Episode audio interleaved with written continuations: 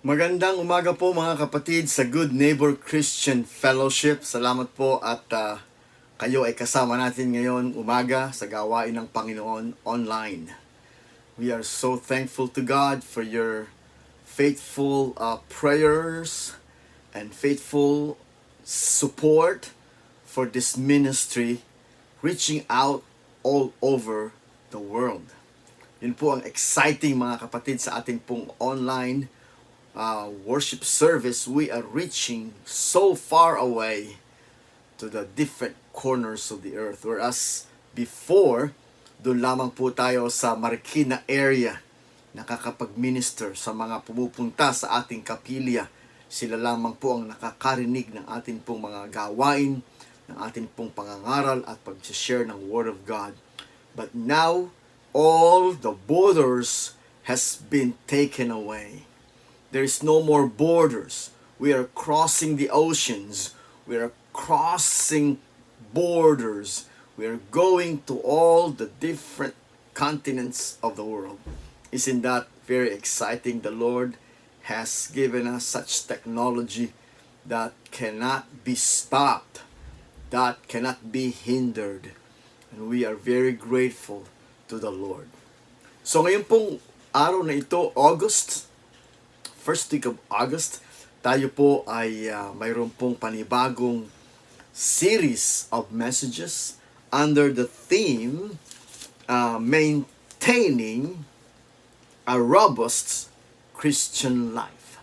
Maintaining a Robust Christian Life. Mga kapatid, napakahalaga po ng topic na to at ito po ang atin pong pagsasama-samahang uh, pag-aralan sa buong buwan ng August. And we will ask the Lord to bless us and guide us and anoint us and help us to uh, uh, understand His words and and receive abundant blessings from His words. So please join me in a word of prayer. We thank you, Father, for our brothers and our sisters and our friends all over the world who are joining us in this online worship service, who are praying for us and supporting this ministry and giving to this ministry so we can continue spreading the good news of God's love, spreading the good news of God's salvation to all our friends and brothers and sisters all over the world. And for that privilege, we want to say thank you. Pagpalain mo po, Panginoon, ang iyong mga salita today, even as we open our hearts and our minds to you, as we thirst and hunger for your words today. Oh, that your presence may be with our friends and brothers and sisters wherever they are, that may you pour out your blessings and your favor upon, up, upon everyone, upon every family, upon every home. And God, may you continue to guide us with your Holy Spirit. We pray in Jesus' name. Amen and amen. Dito po sa series na ito ay atin pong uh, pag-aaralan ang Colossians chapter 2 verses 6 and 7 from the NIV translation. At uh, ang una pong mensahe na akin pong dadalhin sa inyo ngayong umaga ay pinamagatan ko pong the most important decision. The most important decision. Basahin po natin ang ating pong text from uh, Colossians chapter 2 verses 6 and 7 from the New International Version. This is the word of the Lord. So then, just as you receive Christ Jesus as Lord, continue to live in Him, rooted and built up in Him, strengthened in the faith as you were taught, and overflowing with thankfulness. May the Lord bless the reading of His holy words. Mga kapatid, nais ko pong uh, tingnan natin ng mas malalim yung salitang robust. Maintaining a robust Christian life. Ano po ba sabihin pag sinabi ang inyong Christian life ay robust? dapat ma-maintain natin yon. Hindi lamang po maganda sa simula, na parang ningas kugon, maganda sa simula, mainit sa simula, aktibo sa simula, passionate sa simula, faithful sa simula, and then after a while, it begins to die down, and it begins to slow down, it begins to get colder, And then pretty soon, by the end of the journey, it's gone. No, we will maintain it. We will maintain a robust Christian life. Ano po ibig sabihin ng robust Christian life? Now, kung atin pong titingnan ng dictionary, ito po ang ating mababasa sa salitang yan. Uh, robust means strongly formed, strongly constructed. Ibig pong sabihin, ang hamon po sa ating pananampalataya is na sa atin pong patuloy na pamumuhay bilang mga Kristiyano, i-build up natin ang ating Christian life strongly. Strongly formed. May mga pundasyon yan. May mga haligi yan. Itatayo natin ng matibay, strongly formed, strongly constructed. Na kahit po anong bagyo ang dumating, hindi po magigiba. O napakarami pong mga bahay na sinira ng mga bagyo. Diyan po sa Europe, diyan po sa China, kahit po dito sa atin sa Pilipinas, napakarami pong dumaang mga bagyo na kamukha po sa China once in a thousand years sabi po nila yung bagyo yung pong yung pong ulan sa loob ng isang taon ibinuhos in three days and let me tell you it destroyed a lot of property a lot of homes and killed so many lives subalit may mga structure po na napaka, napakaganda ng pagkakagawa napakatibay ng pagkakagawa at napakaganda ng pundasyon na hindi po sila inabot ng baha na hindi po sila natinag ng baha, hindi po naapektuhan yung mga nakatira sa mga bahay na itinayong mataas at itinayong matibay. At yan po ang nais nating gawin sa atin pong Christian life. We want to build a Christian life that will be strong, that will be that that will be that will be uh, uh, uh, dependable. It will be strongly formed. It will be strongly constructed. Robust Christian life also means having or exhibiting vigorous health. Having, meron, exhibiting, nagpapakita ng vigorous health. Alam niyo po, sa atin pong paglaban sa COVID-19, talaga pong napakahalaga yung health. Uh, the truth is, na marami po ang natatakot ngayon na dumadating na po itong uh, Delta variant na talaga po namang almost nagpadapa sa India. Diyan po nang galing yan, sa India. Sa bawat isang araw, they have more than 50,000 cases. Ang deaths nila, more than 1,000 people die in a day bago po nila uh, uh, na, na control. But still there. Ang problema po, lumipat na po yan sa maraming mga bansa, including Indonesia, na ngayon po ay uh, naka-total lockdown, ang Malaysia, ang Thailand, ang ang ang, ang Korea po ay uh, matataas na rin ang cases sa Japan, sa UK, sa Europe, sa Germany, even in the United States. Talaga pong uh, nakakatakot ito pong uh, pagkalat ng Delta variant. But you know what? Merong mga tao sa atin pong population na na hindi po tinatablan ng coronavirus, sila po ay asymptomatic. Sila po yung tinamaan, pero wala po silang symptoms. Hindi sila inuubo, hindi sila sinisipon, wala silang sore throat, hindi nawala yung kanilang panlasa, o hindi na wala yung kanilang pag uh, yung kanilang pong pang-amoy, hindi po sila nahihirapang huminga, hindi po sila inuubo, wala po silang symptoms, asymptomatic. Wala lang. Uh, dahil po malakas ang katawan nila, malakas ang kanilang immune system, hindi po sila tinatablan ng mga sintomas ng COVID-19. Oh, I wish to God na lahat tayo ganun kalakas ang katawan na tayo po hindi tinatablan ng kanyang mga symptoms. But the sad thing is, yung pong mga malalakas ang katawan, malakas ang immune system, pagdating ng virus sa kanila, sila po'y matibay, hindi sila natitinag, pero sila'y nagiging carrier ng virus. Kaya po kumakalat yan sa kanilang mga anak, sa kanilang mga asawa, sa kanilang mga lolo at lola, sa kanilang mga kaibigan, sa kanilang opisina.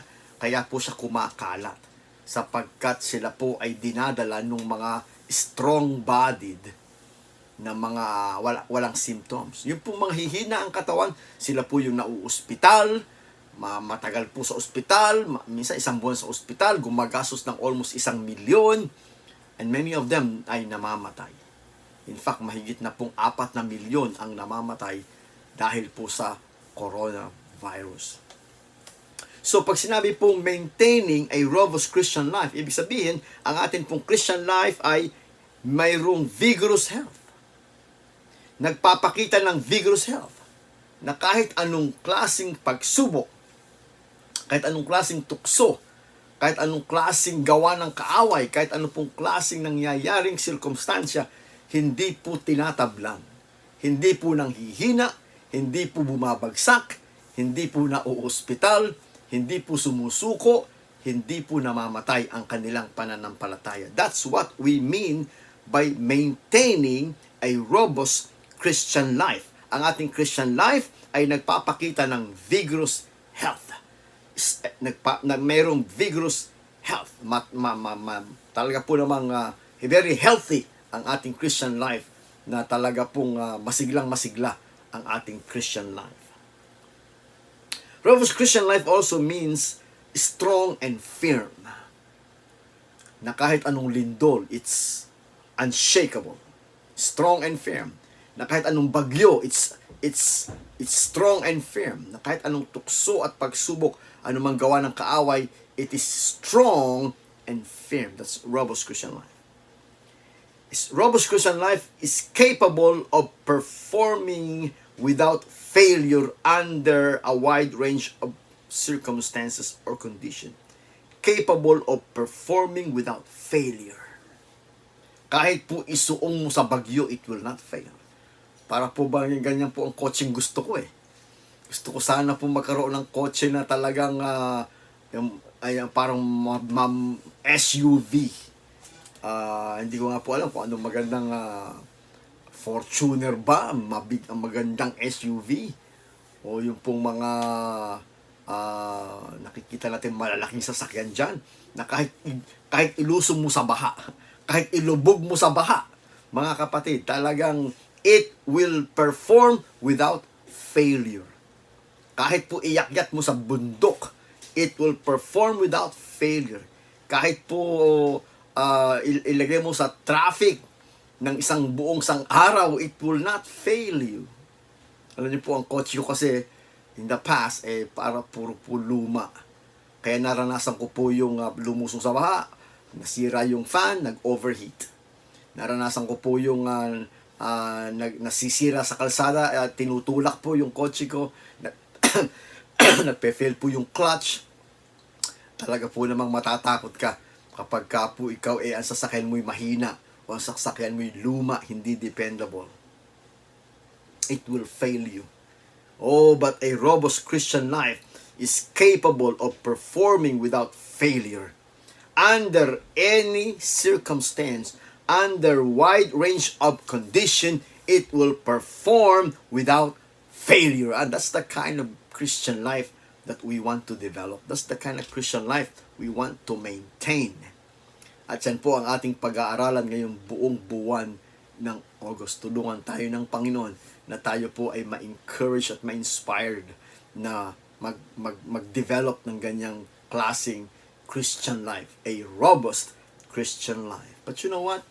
Your Christian life started when you accepted Jesus as your Lord and Savior. That's when it started. Alam niyo po, ang atin pong pagiging Christian ay hindi po namamana na para bang dahil Christian ang lolo mo at Christian ang Christian ang tatay mo, eh automatically Christian ka din. Hindi po. Ang Christian life ay isang desisyon. Kung paanong si Lolo ay nagdesisyon na tanggapin ng Panginoon at naakay niya ang kanyang anak na tumanggap din sa Panginoon at ikaw na apo ay naakay din na tumanggap sa Panginoon. We influence them, we guide them, we teach them, we share with them, but but they have to make their own decision to accept Jesus as their Lord and Savior because then and only then their Christian life will begin. Unless a man is born again, he cannot enter the kingdom of God. Yun po ang sabi ni Jesus sa John chapter 3 verse 3. So kailangan natin pong magkaroon ng sariling personal na relasyon sa Diyos. Tanggapin natin si Kristo bilang Panginoon at tagapagligtas. That is when we start our Christian life. And that is the most important decision you will ever make. Hindi po yung ano bang kurso ang aking kukuhanin sa college. Hindi po ba yung anong career ang aking uh, ang aking i-develop, anong negosyo ang aking i-build. Hindi po yung kung sino ang aking mapapangasawa. Those are important decisions. The one who will who will you marry is an important decision. Kasi po pag nagkamali ka dyan, it's a lifetime of misery. It's not the choice of your career and your education. Marami po mga tao nakatapos ng ng medicine pero kailanman hindi nila nagamit sapagkat hindi yon ang kanilang passion, hindi yon ang kanilang interest.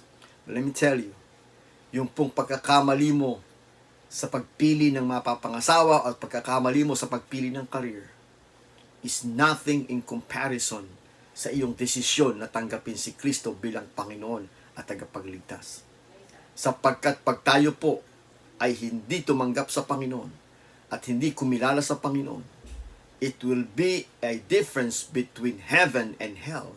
It will be a difference between darkness and light.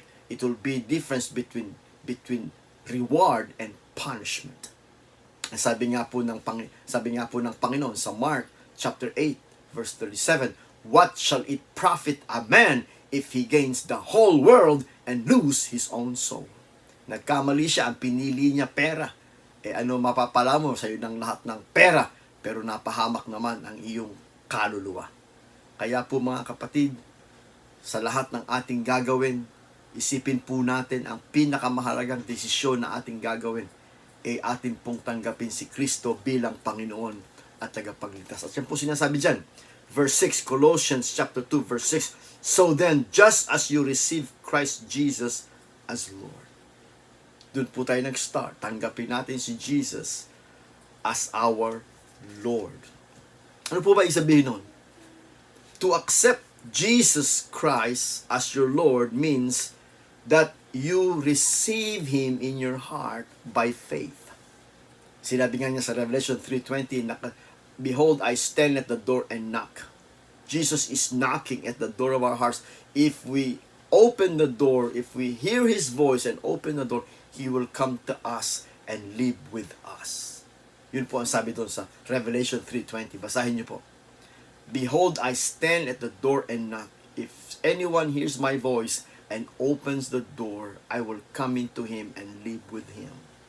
Doon po nag-start yan mga kapatid. Buksan natin ang ating puso kumakatok ang Panginoon, nananawagan ng Panginoon, tanggapin natin siya bilang Panginoon at tagapagligtas by faith. By faith. Atin pong i-confess si Kristo bilang ating tagapagligtas, bilang ating Panginoon. At sampalatayan natin ang kanyang mga salita, ang kanyang mga pangako. Sampalatayan natin ang kanyang mga katotohanan. Sapagkat yun lang po ang paraan. Jesus said, I am the way, the truth, and the life. No one goes to the Father except through me. So tanggapin natin si Kristo na siya lang ang tanging daan. Siya lang ang katotohanan, siya lang ang tanging buhay. Siya lang nagbibigay ng buhay na walang hanggan. That is where we begin our Christian life. To receive Jesus Christ as Lord means that we surrender our life to Him. Dati po ang ating pong priority yung ating ambisyon, ang ating priority yung ating pong mga goals, mga plans and purpose. Now, it's Jesus Christ. Sabi nga po ni Apostle Paul, I consider all of this but lost that I may gain Christ. Kapag ka po nakilala mo na si Kristo, tinanggap mo na si Kristo, alam mo na na ang pinakamahalaga sa lahat ay yung i-surrender mo ang buhay mo kay Kristo sapagkat ang buhay sa lupa ay panandalian lamang paglipas ng buhay na ito, lahat ng bagay ay mauuwi, mawawalan ng kabuluhan. Only one life, it will soon be past. Only what's done for Jesus will last.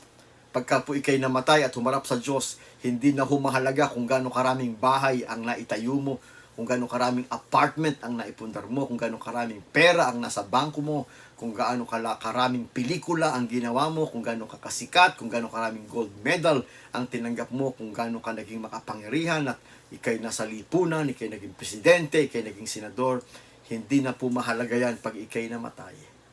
Oh, what shall it profit a man if he gains the whole world and lose his own soul? At kung ikaw po'y tumanggap na kay Kristo, alam mo na pinakamahalaga sa lahat ang iyo pong relasyon sa Panginoon. And so you, you surrender everything to God. Your present, your past, your future, you surrender to God. Your family, your heart, your ambition, your, your plan, everything you surrender that to God. And you submit to the authority of God. Hindi po yung kung ano gusto mo, kundi ang sabi nga ni Kristo, not my will, but your will be done. Kapag tinanggap mo si Kristo bilang Panginoon at tagapagligtas, it's no longer your will, but the will of God. So bago ka po magplano, you pray and you seek the will of God. Bago ka po magdesisyon, you pray and you seek the will of God. And you do and you obey the will of God. You obey His teaching. You follow His command. Jesus is the Lord of your life. That's what it says. Kaya nga po ang sabi niya dyan, just as you receive Christ Jesus as Lord, you continue to live in Him. You continue. Marami po mga taong kilala natin, tinanggap nila si Kristo, yun na yun. No, that's not the end, that's not the beginning and the end.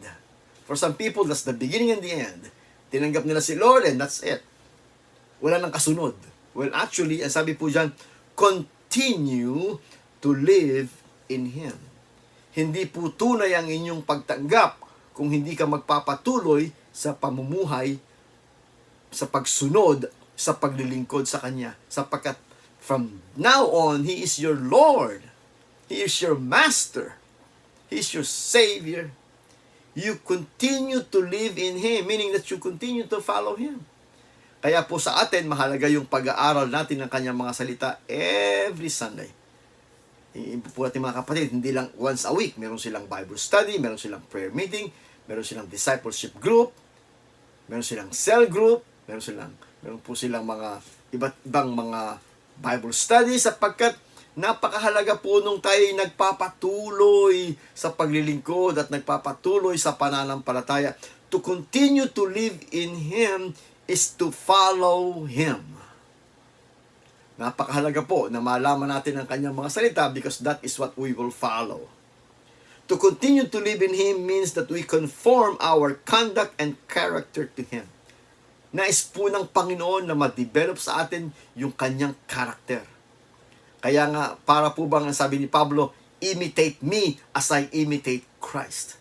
So yung po ating behavior is like Christ. Yung pong ating attitude is like Christ. Yung pong ating pong mga uh, conduct, yung pong ating mga uh, ugali will be patterned to the character of Christ. And that will only happen if we continue to live in Him, if we continue to follow Him. We conform our conduct and our character to Him. To continue to live in Him is to submit our life under His total control. It's no longer I that liveth, but Christ liveth in me.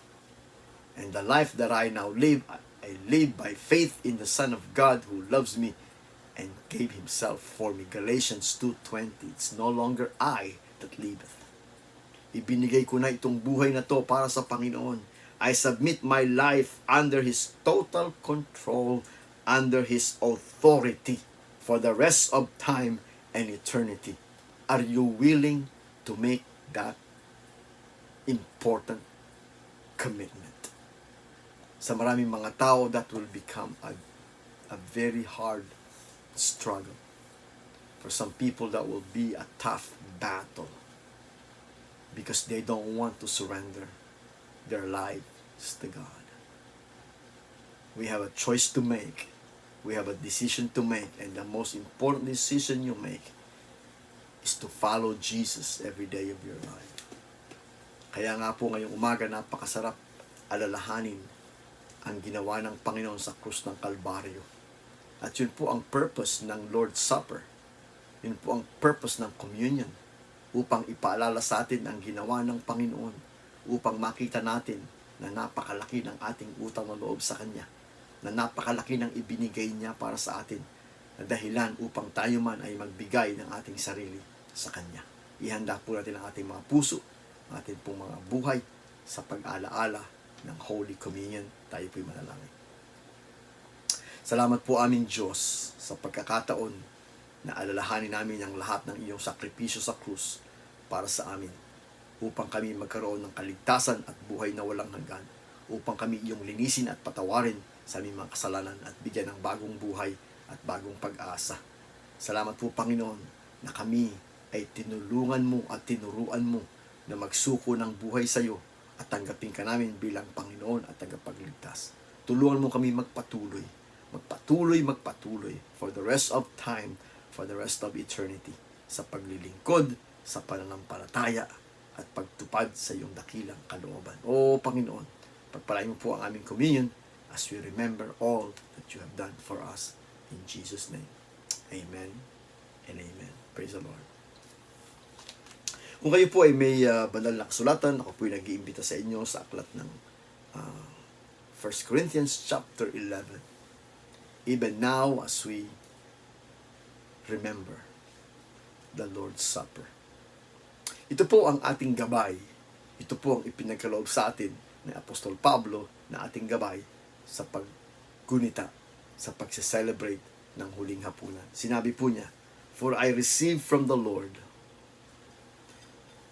what I also passed on to you.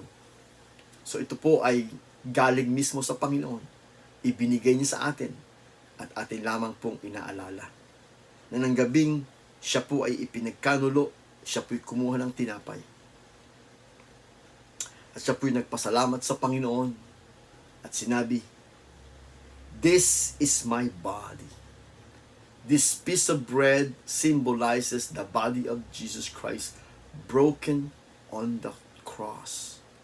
Hinayaan niyang siya'y saktan, hinayaan niyang siya'y uh, uh, patayin, magkapira-piraso ang kanyang mga laman sa hagupit, sa pako, sa tinik, sa lahat ng abusong kanyang tinanggap. Alang-alang na tayo ay kanyang bigyan ng pag-asa, ng kaligtasan, at ng buhay na walang hanggan. Kaya po natin inaalala ang kanya pong ginawa sa pamamagitan ng tinapay na kanyang pinagpira-piraso. Siya po'y nagpasalamat sa Diyos. Salamat po, Panginoon, na ikaw ang Diyos na nagbigay ng iyong sarili para sa amin. Tulungan mo po na aming alalahanin palapalagi ang iyong ginawa upang hindi namin makalimutan ang iyong sakripisyo upang kami magkaroon ng pag-asa sa buhay na walang hanggan. Pagpalain po ang tinapay na ito even as we take it in the name of Jesus. Amen and amen. Let's take it.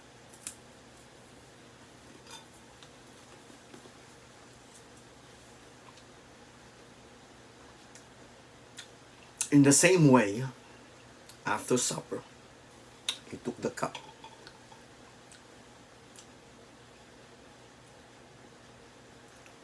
And he said, This cup is the new covenant in my blood. Meron pong bagong tipan. The New Testament of God na pinagtitibay ng kanyang dugo. Ang dugong makapangyarihan sa lahat na naghuhugas ng kasalanan na nag, nagpapatawad, naghuhugas, naglilinis. Wala pong kasalanan hindi kayang linisin at hindi kayang hugasan ang dugo ng Panginoong Jesus. At yan po ang ating inaalala as we celebrate the Lord's Supper. He took the cup and he said, This is the cup that seals a new covenant with my blood. Kapag inyong iniinom, alalahanin ninyo na ito ay ginawa ko para sa inyo. Let's pray. Oh God, we thank you and we remember all that you've done for us. You sacrifice everything. You let your blood flow to give us salvation, cleansing, forgiveness, and hope of eternal life.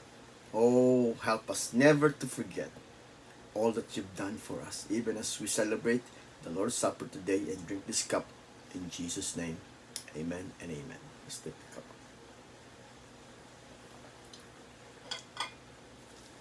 Salamat po sa inyong pagsama sa atin pong pag-aaral ng salita ng Diyos ngayong umaga. Salamat po sa inyong pagsama sa atin pong panalambahan, pag-awit, pananalangin at pag-aaral ng kanyang mga salita at pagsa-celebrate ng the Lord's Supper. This is what God wants us to do. And I can tell you, my brothers and my sisters and my friends, this gives glory to God. This gives honor and praises to God. And that is what we live for. We want to exalt His name. We want to praise His name. We want to worship His name. We want to thank Him for all that He has done for us. We thank you that you are with us in this worship service today. Oh, the Lord bless you and keep you. The Lord make His face shine upon you and be gracious to you. The Lord lift up His countenance upon you and give you His peace. In the name of the Father, and of the Son, and of the Holy Spirit. Everybody say, Amen. Amen. God bless you all.